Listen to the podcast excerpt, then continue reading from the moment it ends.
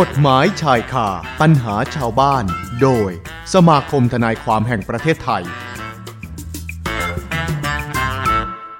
กฎหมายชายคาปัญหาชาวบ้านโดยสมาคมทนายความแห่งประเทศไทยวันนี้อยู่กับอาจารย์สมศักดิ์อติกุล นายทะเบียนสมาคมทนายความแห่งประเทศไทยนะคะ อาจารย์สมศักดิ์สวัสดีค่ะ สวัสดีครับคุณอนิกาครับ แล้วก็สวัสดีท่านผู้ฟังเอ่อที่เคารพทุกๆท่านครับแล้วก็ขออนุญาตสวัสดีปีใหม่2567ด้วยนะครับ ทุกท่านครับส วัสดีปีใหม่อาจารย์ด้วยเช่นเดียวกันนะคะ ต้อนรับกันเลยสำหรับสัปดาห์นี้นะคะ7มกราคมแล้วอาจารย์นะคะ ผ่านเข้ามา7วันแล้ว เรื่องราวของการเดินทางนะคะ รวมถึงเรื่องของกฎหมายด้วยวันนี้อาจารย์ก็นำหัวข้อนี้มานะคะ หลักฐานการรับเงินของธุรกิจเสริมความงาม ครับค่ะ ก็ก็ก็ต้องขออนุญาตวันนี้ที่จะต้องเอาเรื่องเกี่ยวกับอ่าหลักฐานในเรื่องของการเสริมความงามต่างๆ ก็คงปฏิเสธไม่ได้นะณวันนี้เวลาเราไปเดินตามห้างสรรพสินค้าค่ะหรือเอ่อไปที่จุดใดมุมไหนก็แล้วแต่เนี่ยเราก็จะเห็นเกี่ยวกับธุรกิจเสริมความงามมีเยอะค่ะอาแล้วจารก็ย์ผมก็อ่าหลาย ๆ ท่านเนี่ยที่ฟังเนี่ยก็คงได้เคยมีการใช้บริการเรื่องเสริมความงามนะครับ แต่ว่าถามนิดนึงว่าบางคนเนี่ยไปทำเอ่อไปไปเสริมความงามเนี่ย ทราบไหมว่าเวลาเวลาเราไปที่ร้านเขาเนี่ยค่ะเป็น มีคอร์สการนวดหน้าบ้างคอร์สขัดผิวบ้างคอร์สอืมในเรื่องของเอ่อเรื่องของการเอ่อดัดเขาเรียกอะไรนวดสปงสปาหลายๆอย่างเนี้ยซึ่งเหล่าเนี้ยมันจะมีในเรื่องของระยะเวลาในการกำหนดว่าต้องเช่นอ่านวดนวดอะสปาต้องใช้ระยะเวลาเท่าไหร่ค่ะขัดผิวขัดผิวหรืออะไรก็แต่เนี่ยนะซึ่งเหล่าเนี้ยมันจะมีเรื่องของกำหนดระยะเวลาและกำหนดของค่าบริการ เวลาเราไปบางคนเนี่ย ไม่เคยเก็บหลักฐานไว้ค่ะไม่เคยอาจารย์ขอหลัก ซึ่งพอทำทำปุ๊บมันก็จะมีปัญหาเกิดขึ้นพอมีปัญหาเกิดขึ้นเนี่ยทำยังไงล่ะ มันก็ต้องมาสู่ในเรื่องของกระบวนการในชั้นศาลค่ะนะครับแต่วันนี้เนี่ยผมก็ขออนุญาตอ่ากราบเรียนท่านผู้ฟังว่า ก็เลยต้องเอาประกาศของคณะกรรมการว่าด้วยสัญญานะครับ ก็คือให้ธุรกิจเกี่ยวกับเสริมความงามเนี่ย เป็นธุรกิจที่อ่าควบคุมเกี่ยวกับเรื่องของหลักฐานการรับเงิน เพราะอะไรครับ ในหลักฐานการรับเงินก็จะเป็นพยานหลักฐานอย่างหนึ่งนะอืมที่จะค่ะใช้นำมาในการที่เวลามีข้อพิพาทเกิดขึ้นนะฮะข้อพิพาทเกิดขึ้นปั๊บเนี่ยจะได้ให้เห็นชัดเจนว่าในกรณีเนี้ยเราจ่ายค่าคอร์สไปแล้วเท่าไหร่ค่ะเหลือเท่าไหร่ หรือกรณีเราจ่ายเงินค่าคอร์สแล้วเนี่ย อยู่ๆก็ไม่ตัดสินใจไม่อะไม่ทำแล้วค่ะไม่ทำเสริมไม่ทำในเรื่องของต่างๆเหล่านี้เนี่ยหรือลดน้ำหนักลดไขมันลดอะไรต่างๆเหล่านี้ค่ะมันก็ทำให้ เอาหลักฐานเหล่านี้มาเป็นเอ่อใช้ในการในชั้นสืบพยานได้อะไรได้นะครับอืมดังนั้นวันนี้ผมจะขออนุญาตพูดว่าค่ะเรื่องของหลักฐานการรับเงินในธุรกิจเสริมความงามเนี่ย ต้องมีอะไรบ้างที่เป็นหลักใหญ่ใจความค่ะอาจารย์การที่ประการที่หนึ่งแน่นอนชัดเจนก็คือในเรื่องของผู้ประกอบธุรกิจชื่ออะไร ตั้งอยู่ที่ไหนอืมเบอร์โทรศัพท์ อีเมล หรืออะไรก็แล้วแต่หลักฐานเหล่านี้ซึ่งถือว่าเป็นสาระสำคัญนะครับสาระสำคัญอันที่หนึ่งก็คือต้องมีชื่อของผู้ประกอบธุรกิจ สถานที่ประกอบธุรกิจนะครับ ประการที่สองต้องมีรายละเอียดเกี่ยวกับชื่อผู้ที่มีค่ะอ่าอำนาจในการออกเอกสารเหล่านี้ เช่นคุณอนิกา หรือท่านผู้ฟังสังเกตดูไหมในใบเสร็จเนี่ย ส่วนมากเราก็จะเห็นค่ะจะเห็นกรณีอ่าเขาเรียกอะไรนะเป็นใบเสร็จรับเงินจริง แต่ลายเซ็นเนี่ยบางทีโอ้โห เขียนและอ่านไม่ออกค่ะอาจารซึ่งย์ผม ซึ่งผมเองเนี่ยเคยเป็นหนึ่งในของคณะกรรมการอ่าในเรื่องของว่าด้วยสัญญาของสคบเนี่ยเคยบอกค่ะว่ากรณีที่ให้เป็นลายเซ็นนะครับ ก็ได้ให้วงเล็บชื่อนามสกุลให้ชัดเจนด้วย เพื่ออะไรครับ เพื่อจะได้รู้ว่าอ๋อลายเซ็นนี้เป็นชื่อนายกอไก่นามสกุลขอไข่ค่ะและและอะไรครับ และเป็นตัวแทนหรือเป็นลูกจ้างของบริษัทนี้จริง ๆ ไม่ใช่ลายเซ็นที่เป็นของการโต้เถียงกันได้ค่ะนะครับ ก็เลยให้มีการระบุเกี่ยวกับเรื่องชื่อนามสกุลในชัดเจนด้วยตรงนี้นะครับค่ะต่อมาคือประการต่อมาคือเรื่องของที่อยู่ของผู้บริโภคนะก็จะได้รู้ว่าตัวตนว่าผู้บริโภคนี่คือนายสมศักดิ์นะ หรือใครก็แต่เนี่ยไปใช้ในเรื่องของบริการเสริมความงามต่างค่ะๆตรงนี้ก็จะได้มีหลักฐานชัดเจนว่าเป็นบุคคลคนนี้นะครับ และอ๋อและนะ และใช้ธุรกิจ และใช้บริการในเรื่องของเสริมความงาม ไม่ว่าจะเป็นเรื่องของผิวพรรณค่ะผิวหน้า นะครับ หรืออะไรก็แต่ก็ว่ากันไป ส่วนประการต่อมานี้สำคัญมากคุณโอนิกาหรือท่านผู้ฟังครับฝากเป็นการตั้งข้อสังเกตว่า ในการทำเอ่อเกี่ยวกับเรื่องเสริมความงามต่าง ๆ เนี่ยค่ะจะถ้าเป็นคอร์สนะครับ ถ้าเป็นคอร์สเป็นอะไรก็แต่จะต้องมีการกำหนดเริ่มต้นระยะเวลาว่าเริ่มต้นวันไหนค่ะนะครับ และไปสิ้นสุดเมื่อไหร่อืไม่ใช่แต่โอ้โหไม่มีกำหนดระยะเวลาไม่มีอะไรต่างๆ ซึ่งตรงเนี้ยค่ะมันจะอาจารย์เป็นปัญหา ซึ่งผมเป็นคณะกรรมการเนี่ยก็เคยได้มีการประสบพบเจอเหมือนกันว่า ไม่ได้มีเขียนเงื่อนเวลาว่าเวลาเริ่มต้นเมื่อไหร่ เวลาสิ้นสุดเมื่อไหร่ มันก็จะเป็นปัญหาของผู้บริโภคทันทีเลยนะครับ เป็นอย่างนี้อืมและก็สิ่งที่สำคัญ คุณอนิกาหรือท่านผู้ฟังนะครับ ก็คือเรื่องของค่าบริการค่ะที่เราเองเนี่ยเราไม่ทราบหรอก เราไม่รู้ขั้นตอนของกรณีของการใช้บริการแต่ละอย่างแต่ละประเภทของมันนะ ดังนั้นต้องมีการระบุเลยว่า ถ้าคุณทำใช้บริการ เช่น เรื่องผิวพรรณเรื่องสปาอย่างนู้นอย่างนี้เนี่ยมันจะมีกำหนดเรื่องระยะเวลาที่ชัดเจน และก็ค่ะค่าบริการว่าเป็นยอดเงินจำนวนเท่าไหร่อ๋อนะครับ เป็นอย่างนี้ นี่คือหลักใหญ่ที่กฎหมายนะฮะประกาศของสกบบอกว่าต้องมีการกำหนดไว้นะครับ ถ้าไม่ได้กำหนดรายละเอียดอย่างที่ผมกล่าวมาสักครู่นี้นะครับค่ะกฎหมายถือว่าต้องมีถ้าไม่มีไม่ได้ นะฮะกฎหมายบอกต้องมี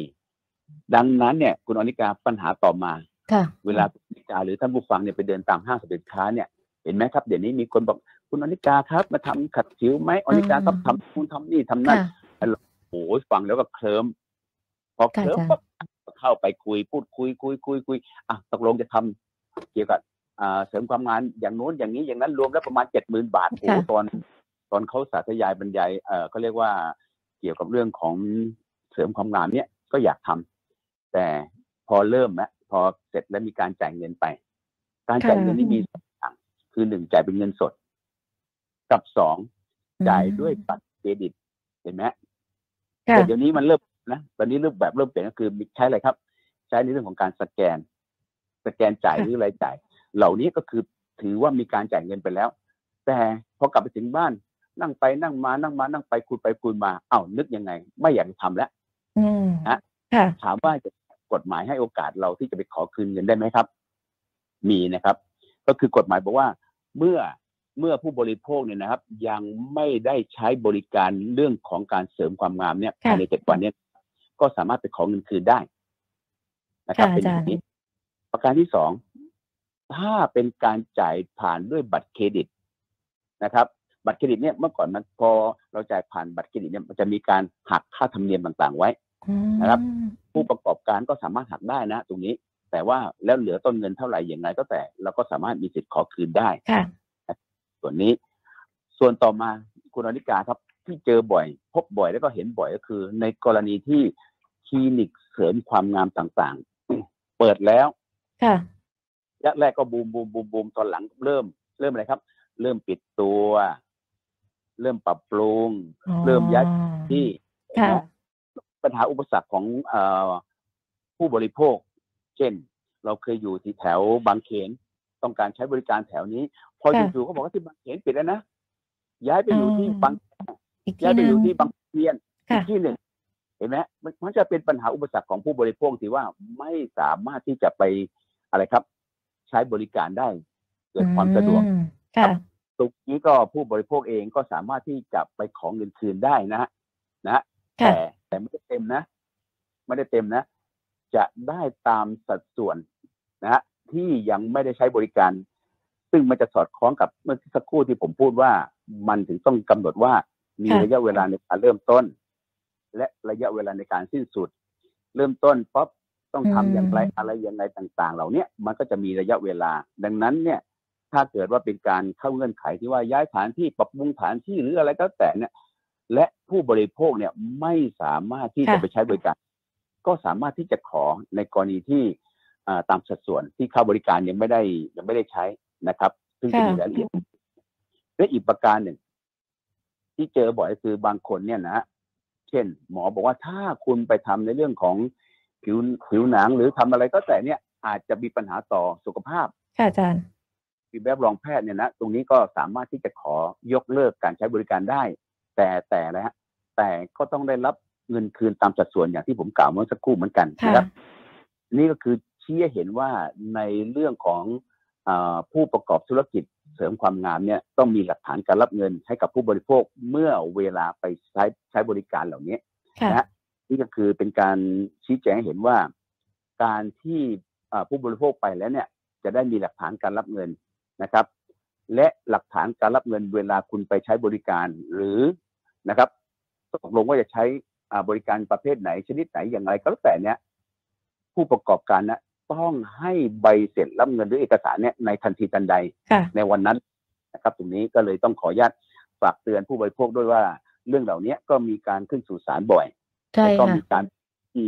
ร้องที่คณะกรรมการคุ้มครองผู้บริโภคบ่อยค่ะนะครับ และคดีประเภทนี้ก็เป็นคดีที่เกี่ยวกับเรื่องของการคุ้มครองผู้บริโภคค่ะนะครับ ก็เลยต้องอาเรียนท่านผู้ฟังที่ฟังรายการของสพ91นะครับ ว่าได้รู้ได้ทราบไว้ก่อนว่าเวลาท่านไปทำธุรกรรมค่ะเกี่ยวกับเสริมความงามที่ไหนก็แล้วแต่นะท่านต้องขอหลักฐานการรับเงิน และอืมท่านต้องดูในเรื่องของเนื้อหาสาระสำคัญที่ผมกล่าวไปข้างต้นว่าต้องมีอะไรบ้างค่ะถ้าบริการเป็นอย่างไรตอนหน่วยเป็นอย่างไร วันเริ่มต้นวันสิ้นสุดเป็นอย่างไร ซึ่งเหล่านี้ถือว่าเป็นเรื่องของสาระสำคัญนะครับค่ะก็ฝากอ่าวันนี้ ต้นปีใหม่นี้ก็ไม่ต้องแบบอ่าเครียดมากก็เอาแบบเริ่มต้นง่ายๆก่อนนะครับ คุณอริกาครับครับนะครับ ค่ะ แต่ว่าคำถามมานี่ค่อนข้างจะเครียดเหมือนกันอาจารย์นะคะ ที่สอบถามมานะคะ ขออนุญาตเข้าสู่คำถามเลยนะอาจารย์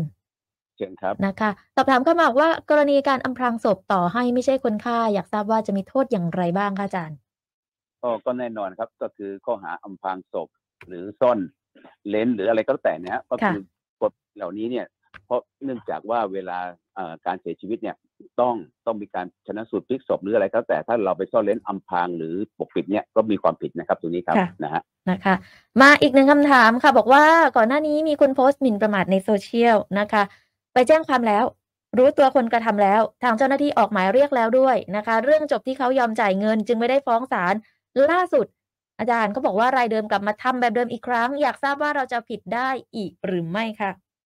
ก็ถ้าเป็นข้อความใหม่ ถ้าเป็นค่ะข้อความใหม่นะแต่คนเดิมอย่างนี้ใช่ไหมคะใช่ครับ ถ้าเป็นข้อความใหม่นะครับ หรือถ้าตกลงกับข้อความเดิมแล้ว จบแล้วว่าคุณห้ามโพสต์ห้ามอะไรต่างๆและคุณกลับนำมาโพสต์ใหม่ ก็ถือว่าเป็นการหมิ่นประมาทเหมือนกัน เป็นนะฮะตรงนี้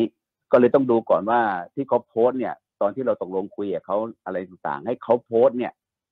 ให้เขาเนี่ยลบไปหรือยังไงก็แต่ตรงนี้ ตรงนี้ต้องดูรายละเอียดนะครับ ค่ะ ถ้าเกิดเขามาโพสต์ใหม่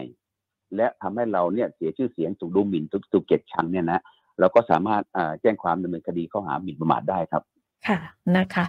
มาต่ออีกหนึ่งคำถามค่ะ บอกว่าโดนรถชนแล้วคู่กรณีเรียกประกันมาแล้ว แต่ประกันเจ้านี้เนี่ยอ๋อปิดไปแล้วใช่ไหมคะทำให้ตอนนี้ไม่มีอู่ไหนรับซ่อมอาจารย์อยากทราบว่าก่อนหน้านี้นะไม่ได้แจ้งความไว้นะ ถ้าเกิดว่าไปแจ้งความ และเจ้าหน้าที่เรียกคู่กรณีมารับผิดชอบค่าเสียหายได้ไหมคะอาจารย์ทุกกรณี ก็คืออย่างนี้ ในเรื่องนี้อายุความยังไม่ขาดอ๋อแต่ค่ะว่าเพียงแต่ถามว่ารถเราชนเนี่ย การชนการอะไรต่างๆ เนี่ยเรามีหลักฐานตรงไหนไหมครับว่าค่ะเหตุเกิดวันนี้และรถคันนี้เป็นรถที่มาชนเราต่างๆนะครับอืมตรงนี้ต้องต้องไปดูว่าคุณมีหลักฐานหรือไม่ เพราะครั้งแรกที่ชนกันปั๊บเนี่ยนะเราก็ไม่ได้ไปแจ้งความร้องทุกข์ไว้ถูกไหมครับค่ะแต่ว่าที่บอกว่าไปแจ้งกับประกันภัย แล้วประกันภัยก็ถูกปิดไปแล้ว ค่ะ อ่า ผมถามว่าตรงนี้เรามีหลักฐานไหม ถ้าเรามีหลักฐานเกี่ยวกับวันเกิดเหตุกระทำความผิดรถชนกันเนี่ย คุณก็นำมาแจ้งความร้องทุกข์กับเอ่อท้องที่ที่เกิดเหตุได้ว่าวันนั้นเวลานั้นรถยนต์คันนี้นะฮะได้ขับรถมายังไงชนเราอย่างไรบริเวณยังไงแล้วก็คุณมีการถ่ายภาพเก็บไว้อะไรอย่างเงี้ยค่ะนะครับก็ที่จะเอามาแจ้งความดำเนินคดีในเรื่องของการรถชนได้นะครับค่ะถ้ามีพยานบุคคลด้วยก็เอาพยานบุคคลมาเบิกความเพื่อสนับสนุนให้เห็นว่าในวันดังกล่าวเนี่ย เป็นการอ่าเกิดอุบัติเหตุเนี่ยรถคันที่มาชนเนี่ยวิ่งมาในลักษณะเป็นอย่างไรนะครับ ตรงนี้ครับอืมนะฮะนะคะ อันนี้ก็ตามคำแนะนำที่อาจารย์แนะนำให้นะคะว่าต้องทำแบบนี้นะนะคะ อาจารย์มีอะไรจะฝากถึงผู้ฟังสพ91ไหมคะอาจารย์วันนี้หลากหลายคำถามเหมือนกันนะคะ ก็คงฝากประเด็นเดียวก็คือประเด็นก็คือสภเอ่อเขาเรียกว่าตอนนี้อากาศเริ่มเปลี่ยนแปลงค่ะนะฮะคนก็อาจจะเป็นในเรื่องของการเป็นไข้หวัดบ้างอะไรบ้างอืมก็ค่ะฝาก ให้อาจารย์เด็กด้วย แล้วก็ไปไหนมาไหนอย่างไรก็แต่ในเรื่องของการใส่หน้ากากนะฮะอนามัยเนี่ยนะครับ ก็คือสวมแมสนะครับค่ะก็ต้องผมต้องใช้บ้างในกรณีที่ไปในแหล่งชุมชนต่างๆ เพื่อป้องกันค่ะไปด้วยนะครับเป็นครับนะฮะนะคะ ได้เลยอาจารย์รักษาสุขภาพด้วยเช่นเดียวกันแล้วก็สวัสดีปีใหม่ด้วยนะคะอาจารย์ มากครับ ขอบพระคุณมาก ๆ ค่ะ อาจารย์สมศักดิ์อจิกุลนายทะเบียนสมาคมทนายความแห่งประเทศไทยให้ความรู้วันนี้หลักฐานการรับเงินของธุรกิจเสริมความงามนะคะคุณผู้ฟังก็สามารถติดตามกันได้ ช่วงของกฎหมายใช่ค่ะปัญหาชาวบ้านเวลาเดียวกันนี้นะ ทุกช่องทางของโซฟา91โซเชียลมีเดียของเรานะคะแฟนเพจ Facebook Twitter YouTube TikTok นะคะก็ไลฟ์สดกันให้ความรู้กันด้วยเช่นเดียวกันค่ะ กฎหมายชายคาปัญหาชาวบ้าน โดย สมาคมทนายความแห่งประเทศไทย